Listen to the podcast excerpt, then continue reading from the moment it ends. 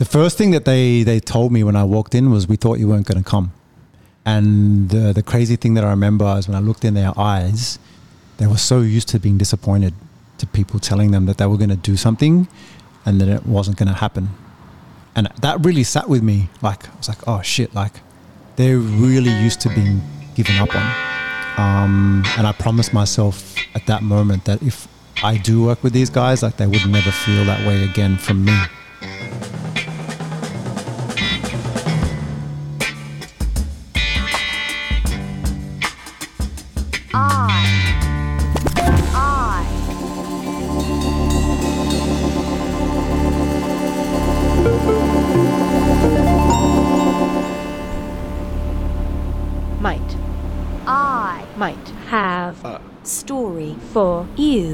That's right. I'm Matt Levinson, and my guest today has had a hand in so much that is good about music in this city right now. Sampa the Great, The Kid Laroi, Becca Hatch, ONEFOUR. You know, four totally different artists, all global stars or stars in the making. And you can see my guest today front and center in the new Netflix doco on ONEFOUR as well as the band's manager. I started talking with Ricky Simandjuntak um, for a project I was working on around live music. And in that conversation, there was so much uh, that was kind of intriguing and interesting and loads of insights. And I just wanted to know more about how he got to the place that he's at right now. And that's what this podcast is all about. It's about talking to people who are making change, making things happen, and trying to sort of dig below the surface and find out how they got there, like what makes them tick. Ricky, thanks so much for um, just saying yes to doing this. Yeah, thank you, Matt. It's good to be here with you. I guess we're going to talk a lot about all the stuff you're doing now. You know, like we're right in the middle of just an immense moment in your career with this Netflix doco that has just come out. It's landed and it's, you know, uh, I guess accelerating a huge amount of cultural impact that's been underway for for the last few years. We're in Marrickville. You can hear the Marrickville atmos of the planes going a- across. Step back a few years. What was life like for you growing up? What kind of family did you come into? What kind of home life did you have? Yeah, um, I grew up to two Indonesian immigrants uh, who met here in Australia. Um, my parents were coming to Australia. Well, they came here in the, in the late 1960s, early 70s to look for a better life. Um, my dad had had friends who had moved over from Indonesia and found work in factories and stuff. And then my dad came here, and I think the first place he moved to was Vaucluse, was Bondi. Um, and my mom came because her brother had had come here and her sister had come here to possibly move. Um, my parents were both uh, quite religious people, like very active in the church. Um, my mom's my mom's dad was like in the military, so she was very strict with me, and like like we had routine, we had um, like rules and and things like that. And my dad came from a very poor background, so he was very conscious about uh, working hard, saving money, um, and I think um, they imparted some very um, strong values into me. Uh, my parents were very giving people.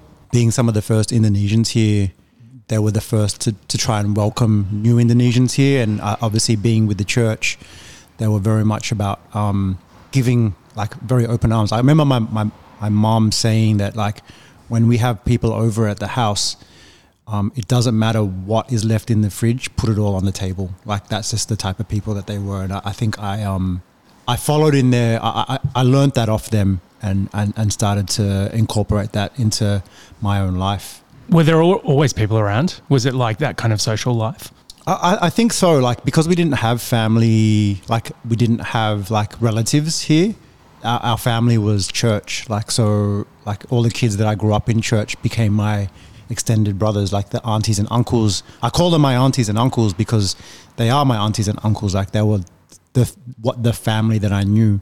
Um, so I like you know when they say it takes a village. Uh, it, yeah, it takes a village. For a lot of people in music, um, growing up in the church is really important as well because music is part of the church life. Was that the same for you? Yeah, that's that's how like I think I became I fell in love with music. Like my first love, like I can remember like that my own music was R and B, but I can I know that that was directly influenced by my dad, who loved country music and gospel, um, and so I understand that those chord progressions made sense to me uh, growing up. That was what I was familiar with and what I what I liked. Um, my dad was also a massive rock and roll fan. Like he wanted to name me Elvis Presley. I ended up getting named after Ricky Nelson. Um, so yeah, like it, it, it was a huge influence on me. I love the fact that you know now we think about rock and roll, country, R and B, and obviously R and B has evolved and mutated so much, but we think about them as entirely different things. But when you look back in the you know first half of the last century, those things were all just part of the same music, right? They all sort of were um, evolving together, and um, you know there were obviously different cultural strands that took them in different directions. But the They connections are the- pretty powerful, yeah, right? They all come from the same place, which is Black America. yeah, Um, so like you know, whether it's house music, from the blues, right, from the blues, hundred percent. So and jazz. yeah, yeah, pretty much. Yeah, I've always had a deep respect for like hip hop. Hip hop culture, I think, is what allowed me to understand the history of the music and where, where it was from and why it was so important to the people who made it at that time. you were growing up, uh, you know, at that time around here in Marrickville. Mm-hmm. You know, your dad had been in Bondi. You just were saying, you know, now we think of Marrickville as, I mean, there's 100 breweries around here. It's a pretty hip part of town. Mm. Bondi is a super exclusive part of Sydney. Mm. Back then, it was really different, right? Like, what was the Marrickville like that you came up in? It was very like it, it, it was very working class. Um, my neighbors, I lived on Livingston Road. My neighbors were like an old Lebanese family. Next to next to next to that was like another Lebanese family, and the family that lived in front of our house. Our house was split into. He was an old war veteran, like from the Vietnam War and Korean War. Like it was just a mixture. It was just battlers. Like it was really like it, like we used to see Jeff Fenech walking down the street on Marrickville Road. Yeah, I just remember factories like the back the back alleys of factories were like the back alleys of Marrickville were like factories and mechanics, and then there was all these vagrants running around. There was like it was pretty dark. Like I mean, you just walk through Newtown, it was all gothic, and there were squatters everywhere. It, it wasn't what we know it to be now. Um, it, it felt kind of dangerous, like but that when I was a kid, that that's kind of what we knew. Like it wasn't we didn't know any differently. Yeah, a few years later, you moved across to Canterbury, which is only a couple of suburbs Mm. away. What was it like? Was that did that feel like a big shift at that time? Yeah, I mean, like when you're a kid, any move feels feels big. Um, but I remember when I got when I when I was choosing high schools, uh, I went to Earlwood Public, and all my friends at that time were going to go to Kingsgrove North, and it was kind of like that. Yeah, that's where all my friends were going. I thought it was a popular school, but then because I was living um, in Hurlstone Park, they zoned me to in Canterbury, and Canterbury at that time was I think in primary school, we were told it was one of one of the most dangerous schools. Like the first day at school, you're going to get your head dunked in the toilet. Like all the dangerous people that we knew from our area went to that school, and I was I, I was scared when they told me I had to go to that school. Like I actually cried. Like I didn't I didn't want to go. But no, I, I had a great time there. Like but yeah, that that was the reputation it had at that time. Tell me about what you wanted, what your dreams were when you were going through there. You know, you wound up at Canterbury High, um, and by all accounts, you must have done really well there. You were the school captain, right? Yeah, I don't think I had a dream in high school. Like I wanted to be like I remember like as a kid I wanted to be my like, I wanted to be like my dad and my dad was a truck driver. So I thought, yeah, I want to be a truck driver. Like every kid just wants to be like their dad, right? So that was my I think that was the first dream that I that I recollect. Canterbury Boys was interesting. Like I think we were like we were voted the, th- the third most dangerous school in Sydney at that time and the other two schools were like one was in Cabra and the other one was Belmore Boys. Um, and Belmore Boys, like someone had set, set their music teacher on fire. There was like a stabbing or like you know a fight every week at that school, and our school wasn't kind of like too dissimilar. But I remember there was a teacher at there was a teacher that we had our PE teacher like Shane Millard, um, and he was married to a Fijian a Fijian lady. So he had like he was a footy coach too. Like he he he coached St George uh, Jersey Flegg. So he took a real affinity to to the Islander boys. Like, and I think he was one of the the well the teacher that we went to when we didn't feel safe or f- feel confident in the other teachers. Yeah, PE being the, the, the, the class in that you like you're having fun in that was different to every other class.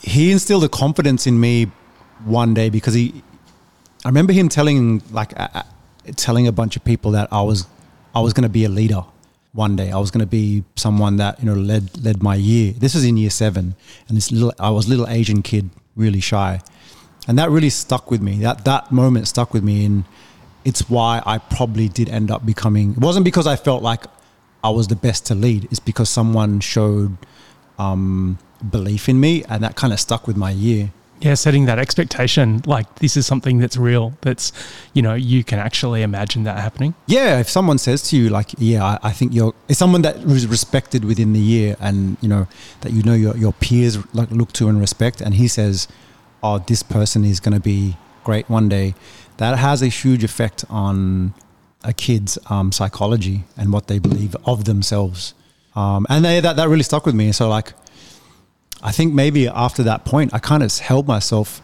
as a leader unconsciously. Like I was maybe selective with my behavior, how like how I moved within different um, f- like friend groups or circles, um, and yeah, becoming becoming like school captain. It wasn't it wasn't an academic thing. It was just my ability to uh, relate to people or connect with people.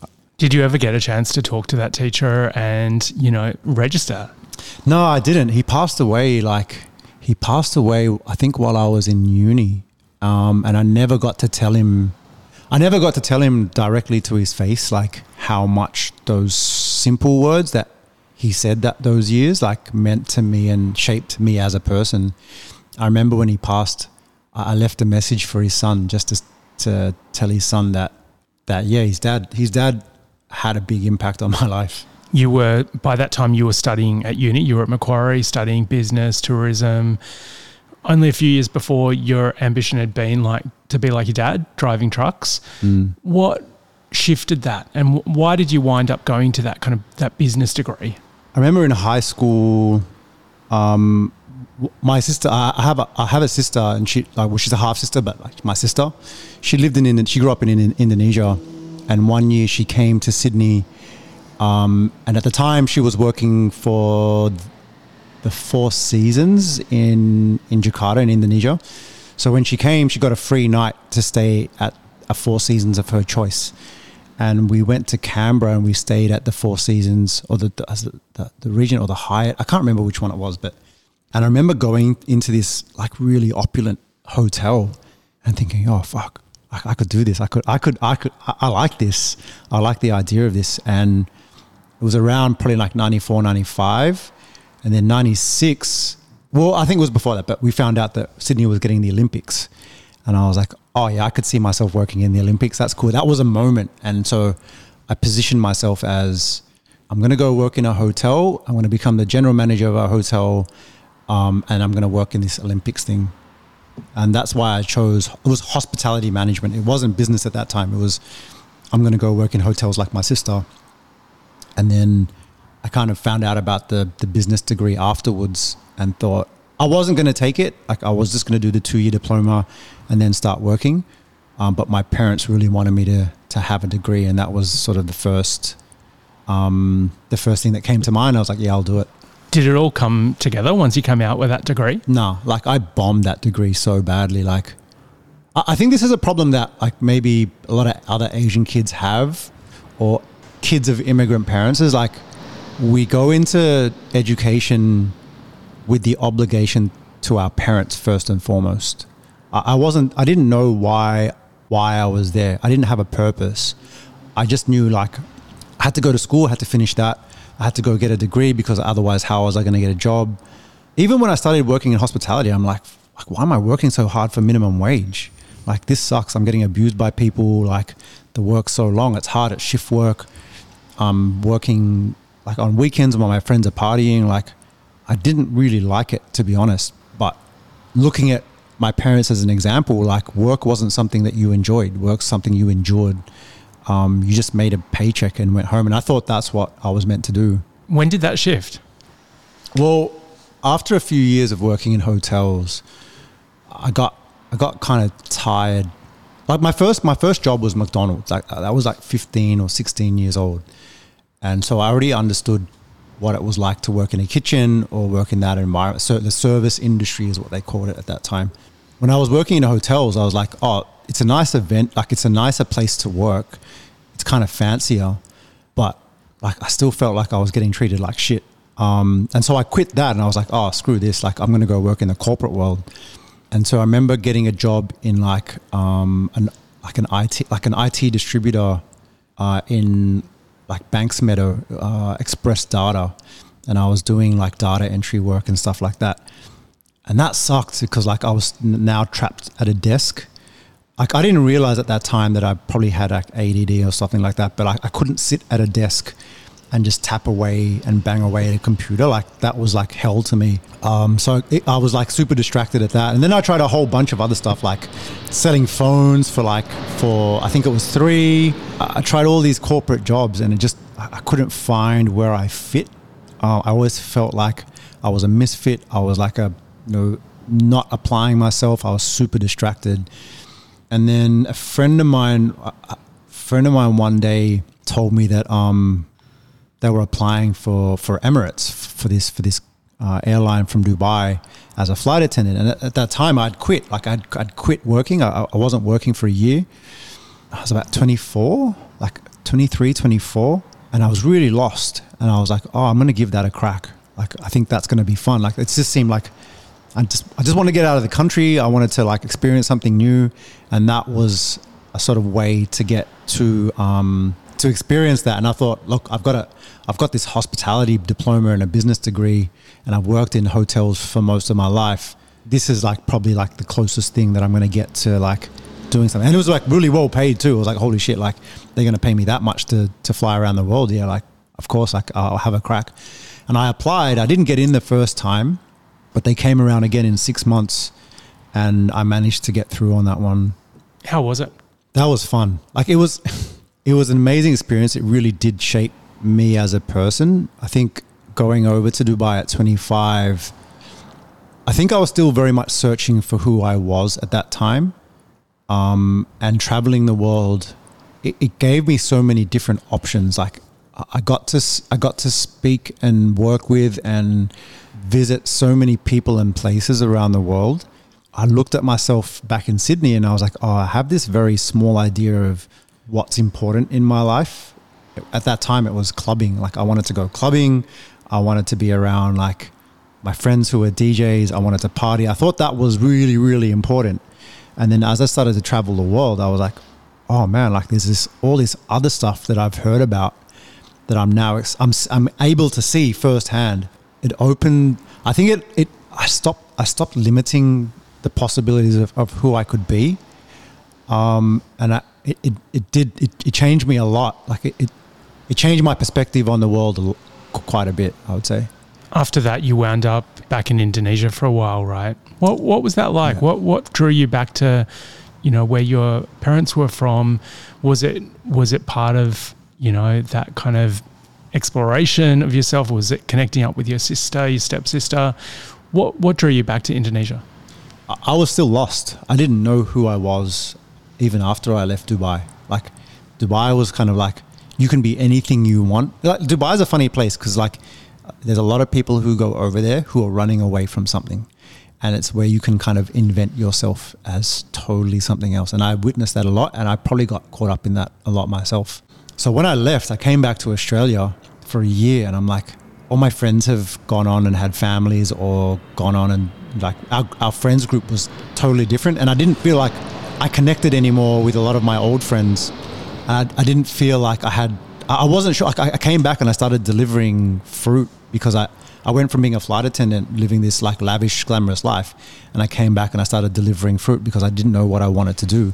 And then so I thought, you know what, I'm going to move to Indonesia. I met I met I met a girl, fell in love, um, and I thought, oh hey, like she was she was an environmentalist, and it, it gave her what she was doing kind of gave me a sense of purpose. I was like, oh, okay, cool. I could, I could, I could do that.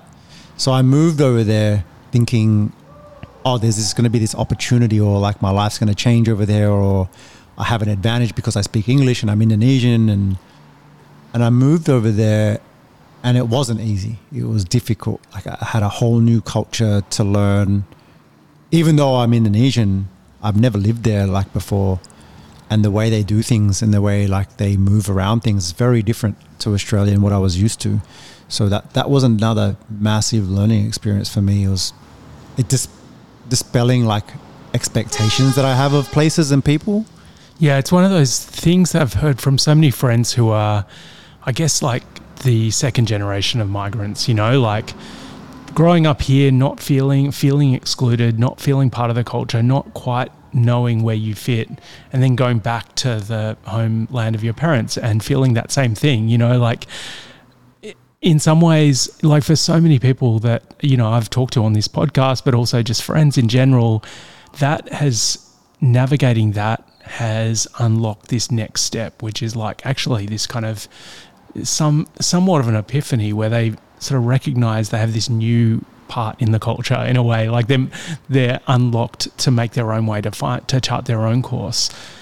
Was there anything like that for you in this experience? Because it, it sounds like it was it was a tough second round experience going back to Indo but like you came back to Sydney and seemed to get connected up with Sydney Romantics this fashion label that you came in on as marketing director. And that feels like the kickoff of so much that you've done since then. Is, is that characterization kind of close to the mark, or what, what would you say? I would say that Sydney Romantics was me trying to answer a question of who am I?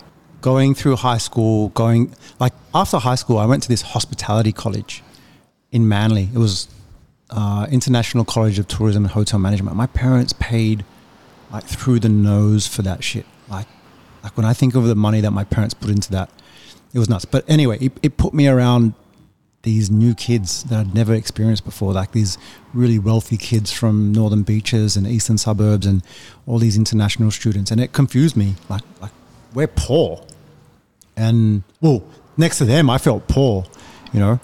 Um, and it confused me. And then I went to Emirates, and I'm like, oh, I don't. I'm making good money, but I'm not on the, that money that people are on. And, and then I'm flying around the world, and people are asking me, "Who are you? Like, where are you from? I'm from Australia. You don't look Australian. You don't sound Australian. Um, you don't like you don't like the Australians on TV." And then I go to Indonesia, and they're like, "You're not Indonesian. You're Australian. You eat bread. You don't eat rice." I'm like, "What? Who the fuck am I?" And so I came here, and I, I'm, I'm like 30 years old by this stage and I still don't know who I am. And so Sydney Romantics was, when I think back at it, it was an attempt to try to express like who we are as Sydney siders. Like Jodia, who, who thought of the idea and founded the brand, he was designing for Insight 51, Ksubi, and then he went on to design for Deus as well. And through that experience, he came out confused about who he was as an Australian designer because like, he grew up in Mount Druitt and f- always felt like he had to explain to people or change who he was because he was in these in these fashion circles. Um, and so we started that brand to try to um, to try to say no, like this is our definition of Sydney, the way we see it, and we knew that there were other people who felt like us at that time. You were the you were you know title was the marketing director of that business. Mm-hmm. And yeah, that was a title that we did. Like I'd never been a marketing anything anywhere, so like yeah, and I, I, love that because because obviously you hadn't done that before, but stepping into that space, like that had a really clear brand proposition as a brand, you know. And I guess a lot of people think about branding as being a typeface or a logo or that kind of thing, but this um, there was a sort of a sense of like portraying like what the community is. Like, you know, a really sort of optimistic. You know, there was an optimism that was shot through the brand, but like a sense of connection and that's a really sophisticated take on marketing. How, how did you come to that? Was that, I mean, in some ways, I love it when people don't go through the established channels mm. because they don't know all of the rules that the people who went through the channels know. And so they make things up and they, they do things in their own way, which is exactly what we need. Like, how did you get to that place? Yeah, I would agree with you in that I hated rules and I've come to love them now, but at that time I was just, I, I didn't understand why there were so many rules in place and why I had to like, why I couldn't just discover things and, and move into things as I, as I felt. When I was living, when I was living in Indonesia, a, a friend of mine, his name's Razi, he, he used to live in Sydney but he um, he started a, a dating app in Indonesia that it, it was culturally sensitive. It was like you're in a Muslim country. What's a dating app look like in a Muslim country? And what he came to discover is he created a way for people to match according to their values. And it, when their when their values aligned, then it would open up a conversation and say, "Oh, you your values align. Now you can talk." And he put me on to um, a guy named Seth Godin and Simon Sinek. Uh, Simon Sinek uh, has this great um, TED talk called "How Great Leaders Inspire Action," and Seth Godin was and probably still is one of the best marketing um, minds at that time. And a lot of what they were talking about was being your most authentic self, really understanding who you are at the core, and, and using that as your underlying value proposition. Like that, that that is who you are. That that's who you you're talking to other people very similar to you. At the same time, I read a book called A New Earth uh, by um, Eckhart Tolle. The book the book talks largely and mostly about your ego and and how this other personality within you dictates your behavior, your thinking, and how you view yourself, and what you think other people think of you. And once I started to understand how my ego, how my ego um, influenced my behavior, how it um, how it fed on my fears and insecurity, and then I matched that with the things I was learning in Indonesia, what Razi was teaching me about um, about branding and marketing. What I was learning through another friend of mine, Sharika, who put me on to storytelling, like uh, the hero's journey. I started to connect all these dots, um, and it started to make sense to me why culture was so important to me, like why traveling the world was so important. I started to see that culture is a set of values that we agree on. It's the way that we treat each other. We connect. We connect with each other according to the, the culture either we grow, grow up in or that we subscribe to. Like I, I really believe in these sets of values and principles, and I'm going to look for other people who believe the same thing as me. That was true in every sort of culture I looked at, whether it was Indonesian culture, whether it was like the culture that I saw here in Australia, or whether it was hip hop culture. I started to see, oh, hey, like, what is hip hop culture? The, the, principles of hip culture, hip hop culture, peace, love, unity, having fun, and they're expressed in these other ways of breakdancing, emceeing, graffiti, um, beatboxing, and I started to draw the parallels and saying, like, oh, hey, like, hip hop culture is just like my my traditional culture. There's a way to dress, and a style in which we present ourselves. There's a, a way we talk, a language that we use. There's a way that we dance and then it started to make marketing and branding started to make sense to me. It was like, here's how we talk to our audience who are similar to us and who share the same values as us. Ah, uh, okay, now I understand what a brand is.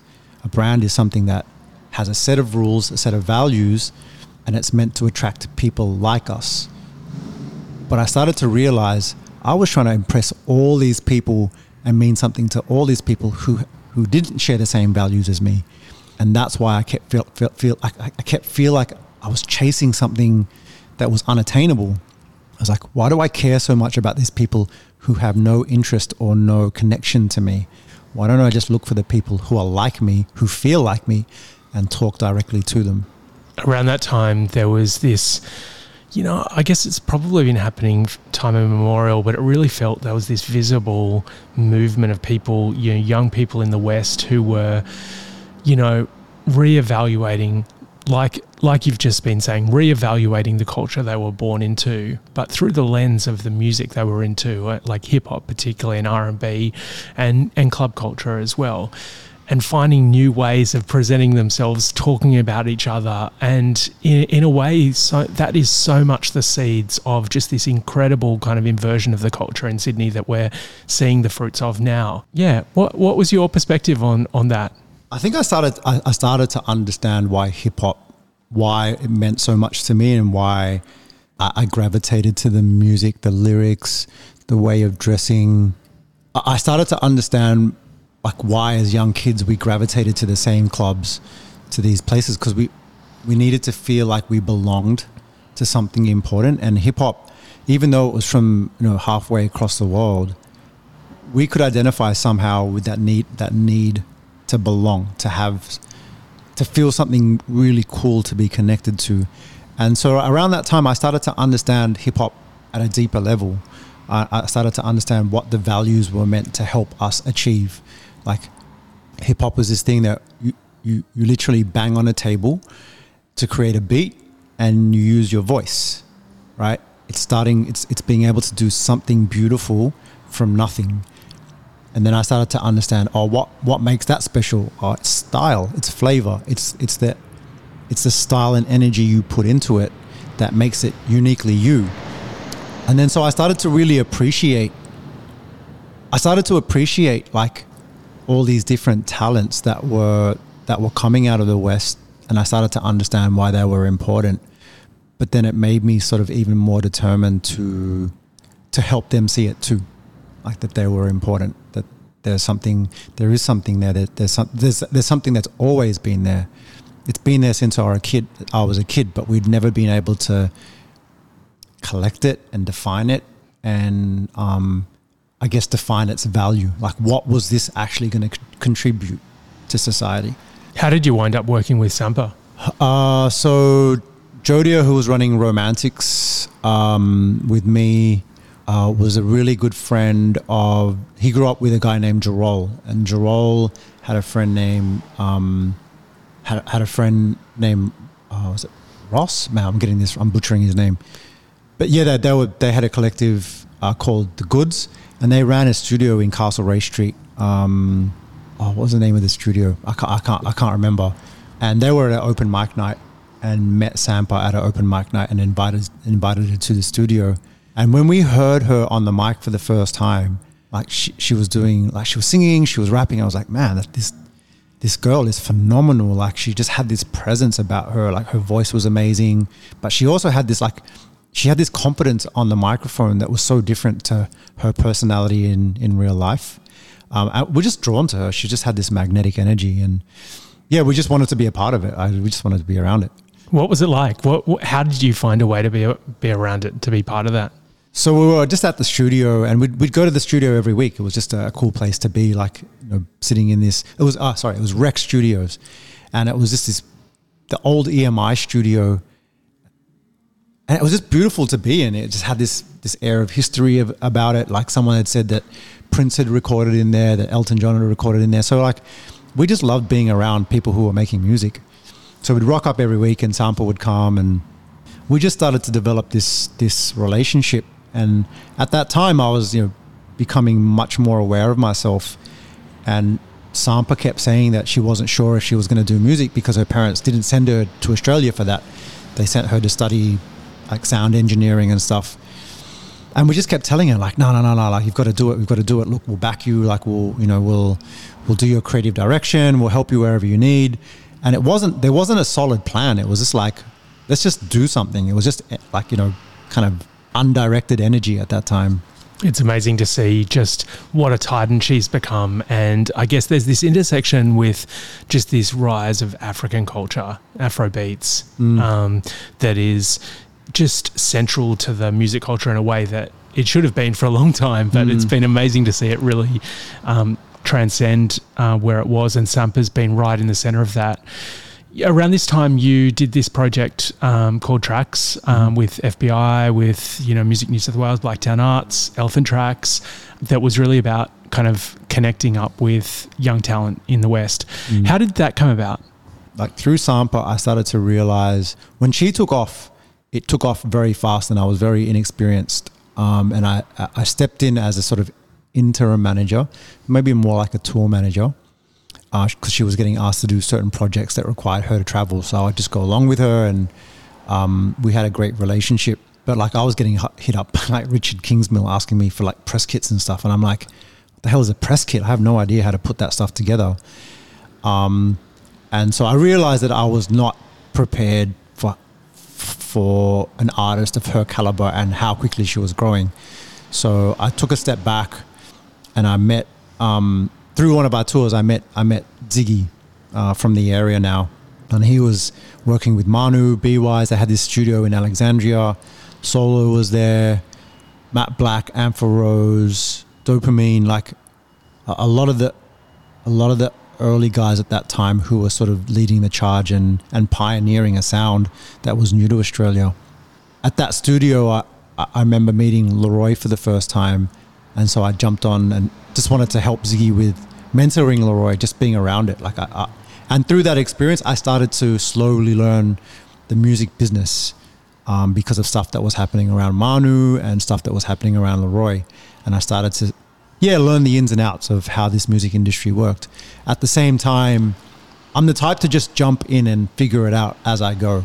Like being a flight attendant, never been a flight attendant before, just jump in. Like I'll, I'll figure it out. Like that's always been my motto. I'll just figure it out as I go.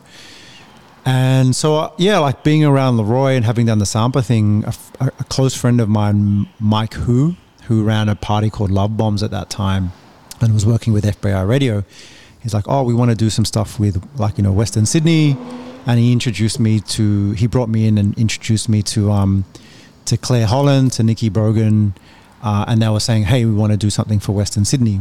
Um, and the idea track for tracks came around needing to break down the walls between Western Sydney creatives and the and music industry, industry professionals.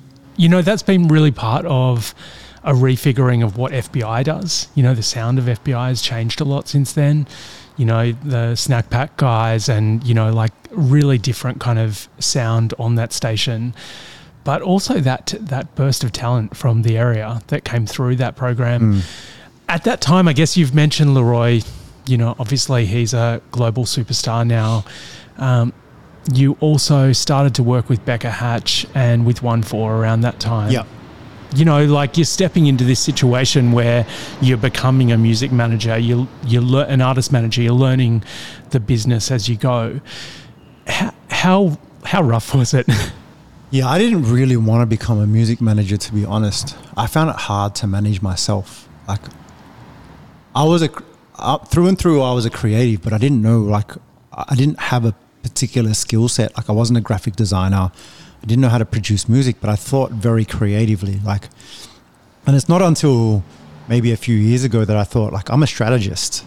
Like I'm a creative problem solver, uh, and my my tool is people. Like I'm good at connecting people together and figuring out who's going to have chemistry because for most of my life, I was trying to do that for myself. I was trying to match my match make myself to the right people um, that could either see my talent or help me become a better version of myself. It was rough learning learning to become a manager.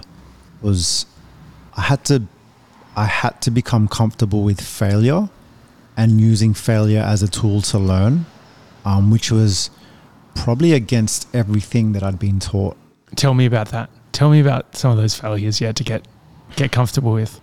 A lot of people would be listening to this thinking this guy's, you know, managing one, like, you know, the biggest hip hop group that Australia's ever produced. Failure to manage my time properly, like, was a big one. That led to like missing opportunities because I didn't answer an email, because I didn't pick up a call, because I wasn't on time for a meeting. Like, I remember like working at FBI and Claire, bless her, like she was so patient with me. I'd rock up half an hour late or 15 minutes late. And I, am I'm, I'm in my 30s. Like I've been a flight attendant. I should know better than this. But it was still this like really bad habit that I had. Failure to read a contract, like the fine print in a contract that led to like, I remember, I remember going to a show one time with, with Becca and I didn't read the contract properly and it said no backline is supplied. And so we rocked up and we didn't have turntables, we didn't have anything. And I was like, oh, holy crap! Like, yeah, I messed up. I messed up this one. But yeah, I think where there is no like, like you said, like there is no formal way to learn to be a manager. It's one of those things you you kind of have to learn on the fly. Um, it probably would have helped if I had joined a management company or I had, you know, a mentor at that time. But even me, I, I was kind of stubborn. I was like, no, no, no, I'll figure this out on my own. I'll do it on my own. Like, you know, it just happened faster if I if I take care of it on my own. And partially that that, that comes from being an only child. It comes from parents who who worked a lot of hours and wasn't weren't there necessarily to hold my hand and teach me through things. Like I just figured, I, I learned from an early age that I had to figure things out on my own very quickly. You know, this year you were awarded um, you know, sort of a prestigious prize by the Association of Artist Managers. So you've clearly learnt, you know, a thing or two in that time. Mm. What do you know now that you wish you'd known back then? What like what what what does it take to be a great artist manager? I mean, in in the style that I do it, I think leaders leaders there, there's there's a there's a great analogy that was like it was on it was like a it was something that was I saw on Instagram. It was it showed a, a pack of wolves moving like walking through the snow, and it said like uh, at the front were the young were the were the, the young the young wolves, in the middle were the most vulnerable, and the leader was led from the back, and it made sure that everyone was okay. It put itself last. Um, it made sure that everyone ahead of them was was taken care of, right, and was safe. The most vulnerable ones are the ones that get the most attention.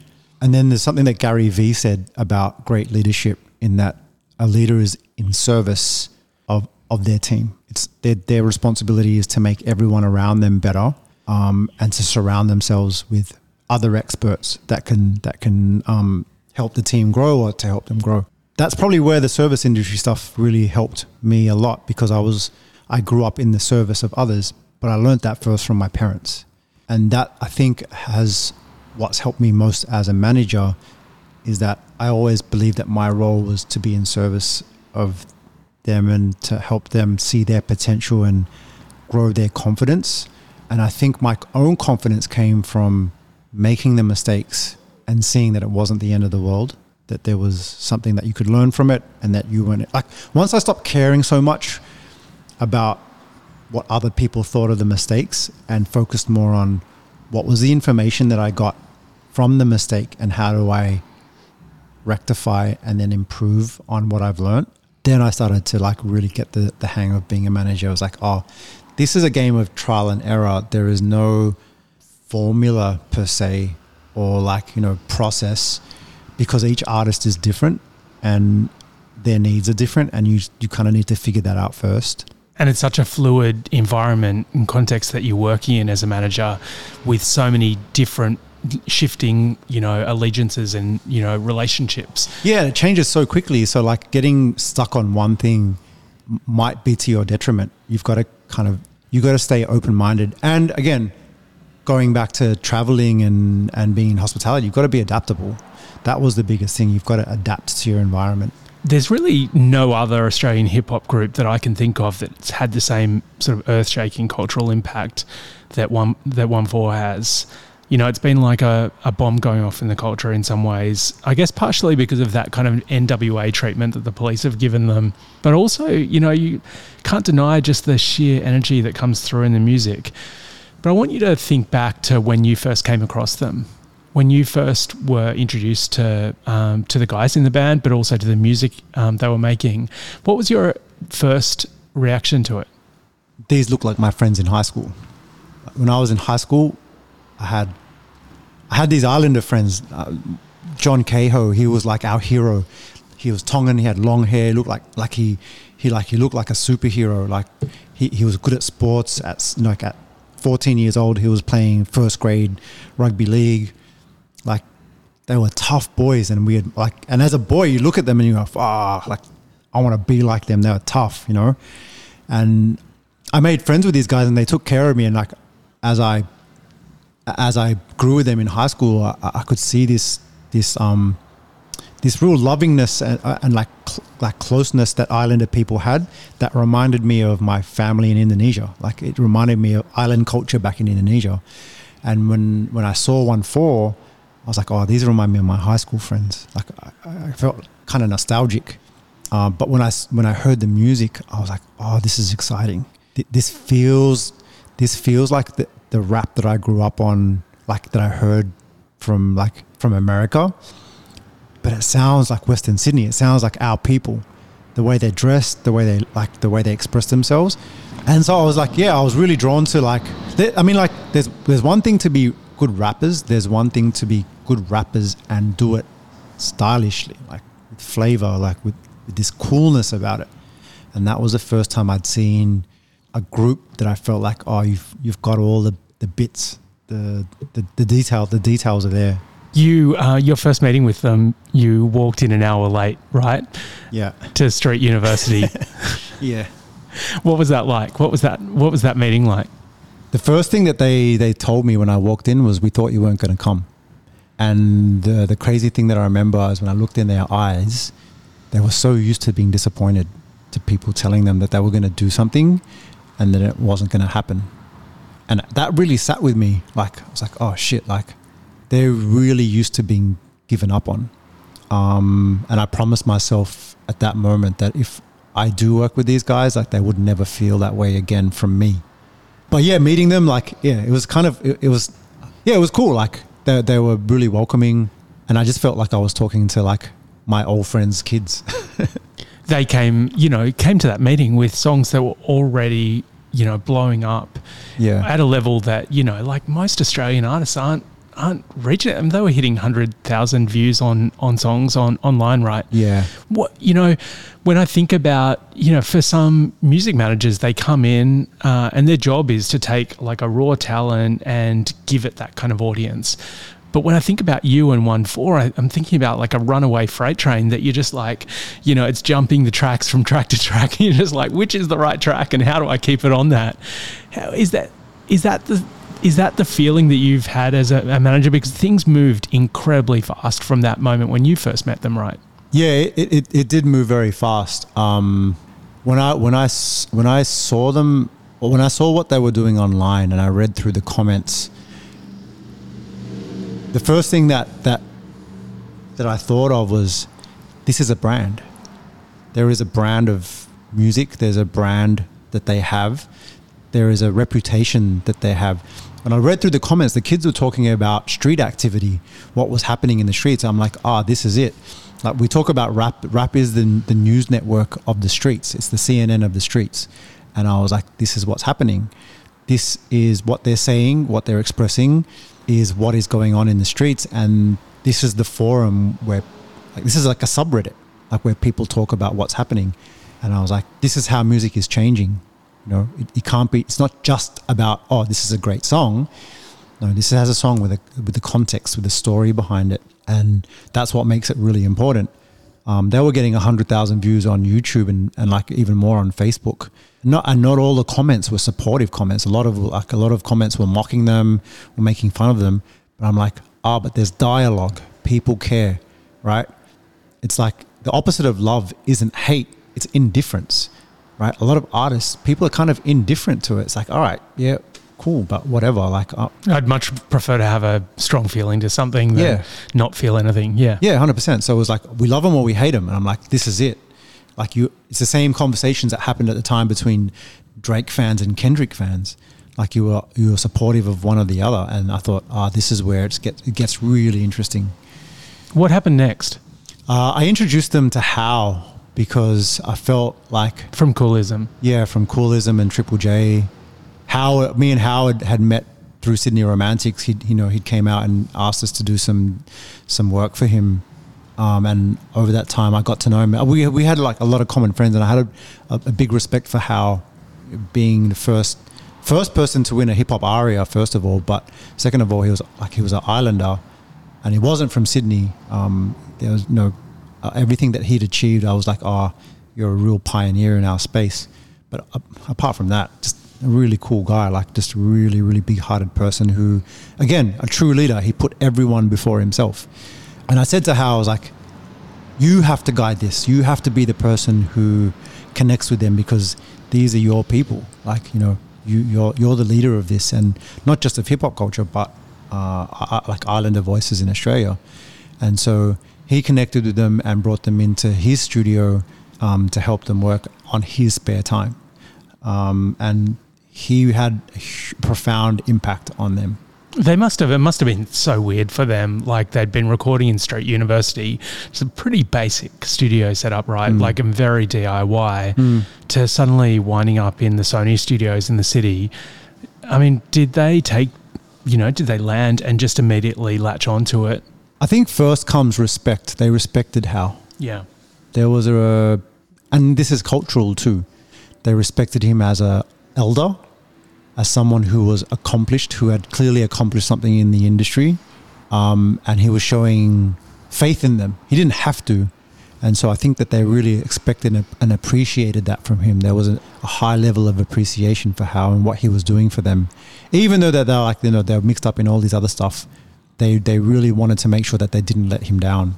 Does that come with a lot of pressure in the studio? I'm sure it does. Not wanting to let people down? Yeah, of course, of course. Uh, ONEFOUR is so driven by that, not wanting to let anyone down. Like when you think of what we went through, what drives you? Is it money? Is it fame? Like those things are very short lived, right? So it's got to be some some higher value, some higher principle, and then for them, it's it's that. It's like not wanting to let people down. How does that translate to coming up with creative projects though? Like if you're feeling that pressure, not wanting to let people down, do you feel comfortable taking risks? Do you feel comfortable like doing that kind of experimentation that you need to do to find that creative, you know, spark? No, I think that's something that we still work through all the time. Like sometimes like you just let yourself get lost in the in the feeling. You just let out whatever's inside. And I think tho- those early songs that we had, they really didn't care. They they just let put everything down that they felt was on their mind at the time, right? But as they started to acquire a lot more uh, fame and notoriety, and then their families started to like be caught up in the in the crossfire, then they started to think, oh shit, like things that I I'm saying and doing have a direct impact on my family. I've got to be careful. I've got to you know really. Yeah, there is a conflict there. There definitely is a conflict. Like What was your role in there? during the early times, it, it, I didn't say much. I let I let Hau do all the talking because he was the he was the one with the experience. But as as I got more involved, my approach was to let them make the mistakes, let them feel what the mistakes were like, and then give them the advice that I thought was necessary for them to fix it on their own, not necessarily be the one to fix the things, but to let them figure it out. It wasn't to tell them what to do; it was to help them think. Um, you can't tell them what to do, first of all, right? So it's more to hey, you're capable of thinking your way through this. Make the right decision. If you make a mistake, it's okay. And I think that kind of is maybe different to what they were used to because the church doesn't tell you that. The police don't tell you that. Often teachers don't tell you that. They're like, no, if you make a mistake, it's going to be final and it's going to leave a mark and stain on you forever and you're forever going to live in damnation. But my approach was to say, no, make the mistake. It's okay. I understand. the new Netflix doco has come out this week. Uh, it's, I mean, it's incredible, and congrats to you and, and everyone involved in it. But if people hadn't been aware of the run-ins of the band with police, I mean, it's it's absolutely the central, you know, um, story of the of the documentary. You know, in 2019, YP, Celly, and Lekks were jailed for this violent incident Mm. in a in a venue in Mhm. Rooty Hill. Um, You know, JM's had been in jail and was just coming out, and so much of this music is centered on on that violence. You know, like not just that in a particular case, but you know, bashings, murders. Um, and of course, you know, police are, you know, lined up against it. So is tabloid media, but there's also voices from the community who are, you know, who are concerned by it. You know, this sort of sense that the music glorifies violence, that it incites violence. Even, you know, you definitely see that all the way through the doco from the police saying that this is what Mm. the music is doing. Do they have a point? the the violence the violence that you see or hear about in these songs it's not them in, in looking to incite violence within the general public. It's it's directed. I think it's directed at specific people or incidences that they had a problem with at that time. If I'm being completely honest, it's a it is a problem. Like it, there is a problem there, but but is the problem the songs and the artists, or is is it is the is that a symptom or is it the cause? Right? Um, I, I would say it's a symptom of a much bigger problem. A, a lot of people might look at the group and say, "Oh, they're just a bunch of thugs. They're a bunch of you know whatever." But if you've been to a jail, uh, or if you've had someone go to jail who gets caught up in this kind of stuff, and then you start to understand what actually happens in jail and what people go through when they're when they're in jail, you, you might start to understand the trauma that people experience when they're in there from a very early age. And then you start to wonder why this is allowed to continue to happen. Like the police and the, and the justice system and authorities well know what goes on inside jail, and often they're a part of it. You know, it was heartbreaking in uh, in the documentary hearing one of the guys say that they'd all been lined up as a class when they were kids and told that it was inevitable that they were going to go to jail. You know, Yeah, and you know when you you know like right at the start you were talking about your teacher who said that you could be leadership material and you've got that expectation that's set for you you Mm. can be leadership material and you see how much of an influence that has on your career and when you're told you're going to go to jail what does that do to you it creates fear. So much of what we're so much of what we're taught as young kids, the way we're disciplined, the way we're um, the way we're taught to stay in line is built on fear. Again, I'm going back to this book, A New Earth. Do this because if you don't do this, like you're not going to be able to get a job, you're not going to be successful in life. Choose this career because if you don't do that, you're going to be broken, poor for the rest of your life. Don't follow your passion. Like, be safe. Um, or if you make a mistake, if you go to if you go to jail, like for, there'll forever be a stain on your name. And so, a lot of these young guys, they're operating out of fear, but they're not operating out of hope. it seems so obvious that they are finding creative self-expression you know they're not choosing a life of crime they're not you know they're not working the factory which is the other option they are you know charting this course that is totally unique and also like you know Mm. these guys are global superstars despite all of that and and we're punishing them. We're you know treating them punitively. You know when when you were going through all of this it must have felt immensely frustrating as well. You know you're going through this you're on the cusp of this huge stardom huge potential stardom. And three of the guys wind up in jail you know shows are being shut down constantly. You know i've had conversations with some of sydney's biggest venues who've told me directly of the experiences that they've had you know with police around ONEFOUR how do you yeah how do you keep your head up through all of that? How do you keep positive? How do you keep the focus on moving forward? You know what? It's just one foot in front of the other. We'll figure it out. There's always a solution. There's always a solution. Just be patient enough to find the solution. You're going to hit roadblocks. You're going to fall over. You're going to make mistakes.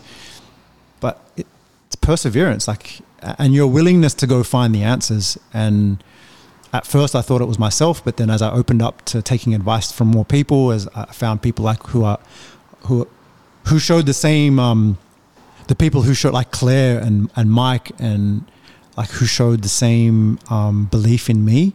I, I think yeah, like and and the group, like the you know the group trusting me to steer the ship, even that they're like they were so paranoid about people taking stuff off them or leading us down the wrong road. That that's what I think that really pushed pushed me through. I love seeing um, the rise in musical ambition from the band. You, you know, of course, you've got that just brutal energy of songs like Shanks and Shiv, Mm. but you've got that step up with, you know, the, you know, the the melancholy of Welcome to Jail and that kind of insight, deep insight, and um, and songs like Heartless, which you see this kind of growth in the band's potential. You know, this doco that's out on Netflix is undeniably going to lift the the group to another level of kind of you know fame and household name level awareness. Not just here but globally and in circles that are outside the hip hop world in in a way that they just wouldn't have been open to in the past. What's next for this group and what's next for you as well? Man like well like you know on a on a professional front for the group they've, they've got to make an album like we're in the process of um, working on an album that we need to deliver. But the world is theirs. Like they they they can really do whatever they set their mind to you know like from the stuff that they've had to overcome. It's really what you put your mind to and what you're willing to to work towards. Like for each of them yeah like the, the most immediate thing is an album. But beyond that why not become if they if they want to get into acting become acting. But if you want to turn ONEFOUR into a, a media company that shares like polynesian stories that's a possibility if you want to start a label also a possibility like but all those options are in front of them and you know it's up to them to decide where they want to take things I've always I've always seen myself as I still see my part my role is within this city. I still I, I still think Sydney has so much more to offer and I see how Sydney's changing and I, I still want to be part of that. I, I really want to be part of that change. I'm not sure what that role is yet, but I don't know. I, I still think I have so much to contr contribute to this city moving forward and how um, this city brands itself globally, the stories that we tell about our people. I, I think that for a long time in, in the city of Sydney, we've we've shown off the natural environment, right? We show off our beaches, we show off our like our harbour bridge and our opera house, and but rarely do we talk about how creative and how innovative our people are and what how interesting they are, right? And I think that um, young people today and they, they really want to show that hey we, we are up there with the best. You know, we've we've got amazing talent and we want to contribute to how this how this city is how this city is marketed and put on display to the rest of the world. We want to have a say. Thank you so much for this conversation. Before I wrap up, I want to give you three quick questions. Mm-hmm. First one, what is keeping you up at night right now? Just that thing that I said right now. We have an opportunity to shape our city and and and change the narrative of who is the new Australian person, who is who are the new Australian young people, and uh, I really believe that there is um, an opportunity to, ch- to change that narrative into something way more exciting. Who else should I be talking to? Uh, there's a young kid from Mount Druitt from Bidwill uh, who's 21 years old who's traveling the world currently as Post Malone's photographer and videographer, uh, a kid named Jason Dennison. Uh, and what he's achieved at such a young, young age, and whenever I speak to him and uh, what his view of the world is and how it's changing, it really inspires me. And I think that yeah, he's going to be um, someone really great to watch in this city. I'm going to need a hook up to uh, to, to yeah. get him in when he's in Sydney next time. Last question: um, What gives you hope? ONEFOUR. Love that. Um, Ricky, it's been so great to have you on this podcast today. Um, if people want to find out about your work, where do you send them? You know, is it Spotify to listen to things? Is it a website? Where where would you send them? I mean, just look up ONEFOUR on the internet. You know, across the articles that have been written, uh, the, the, interviews that they've done. Um, I poured my heart and soul and everything that I am into that, into that project and into those, into those men. Um, and I'm proud to. I, I'm proud to sit here and say that I'm proud of who they are and the, the men that they've become. Um, and I think you'll see my work through them. Yeah, you got to watch that Netflix doco as well. That's just out this yeah. week, and it is really strong. Um, this was produced and hosted by me, Matt Levinson. If you haven't heard uh, the previous uh, episodes in the series, recommend diving back in. Um, some choice examples, maybe Kenny Sabir, uh, founder of the founder of Elefant Traks and the Herd, um, a tech leader now, you know, man of many talents. Also, Kayleen Milner, who is in the band Loose Fit, also has a side hustle or a major kind of next hustle with Wawa you know, making amazing knitwear. Some really amazing interviews worth digging back into. If you know someone who would be into listening to this podcast, please let them know about it. That's the best way that people find out about a podcast like this. Thank you so much for listening. I'm Matt Levinson. I might have a story for you.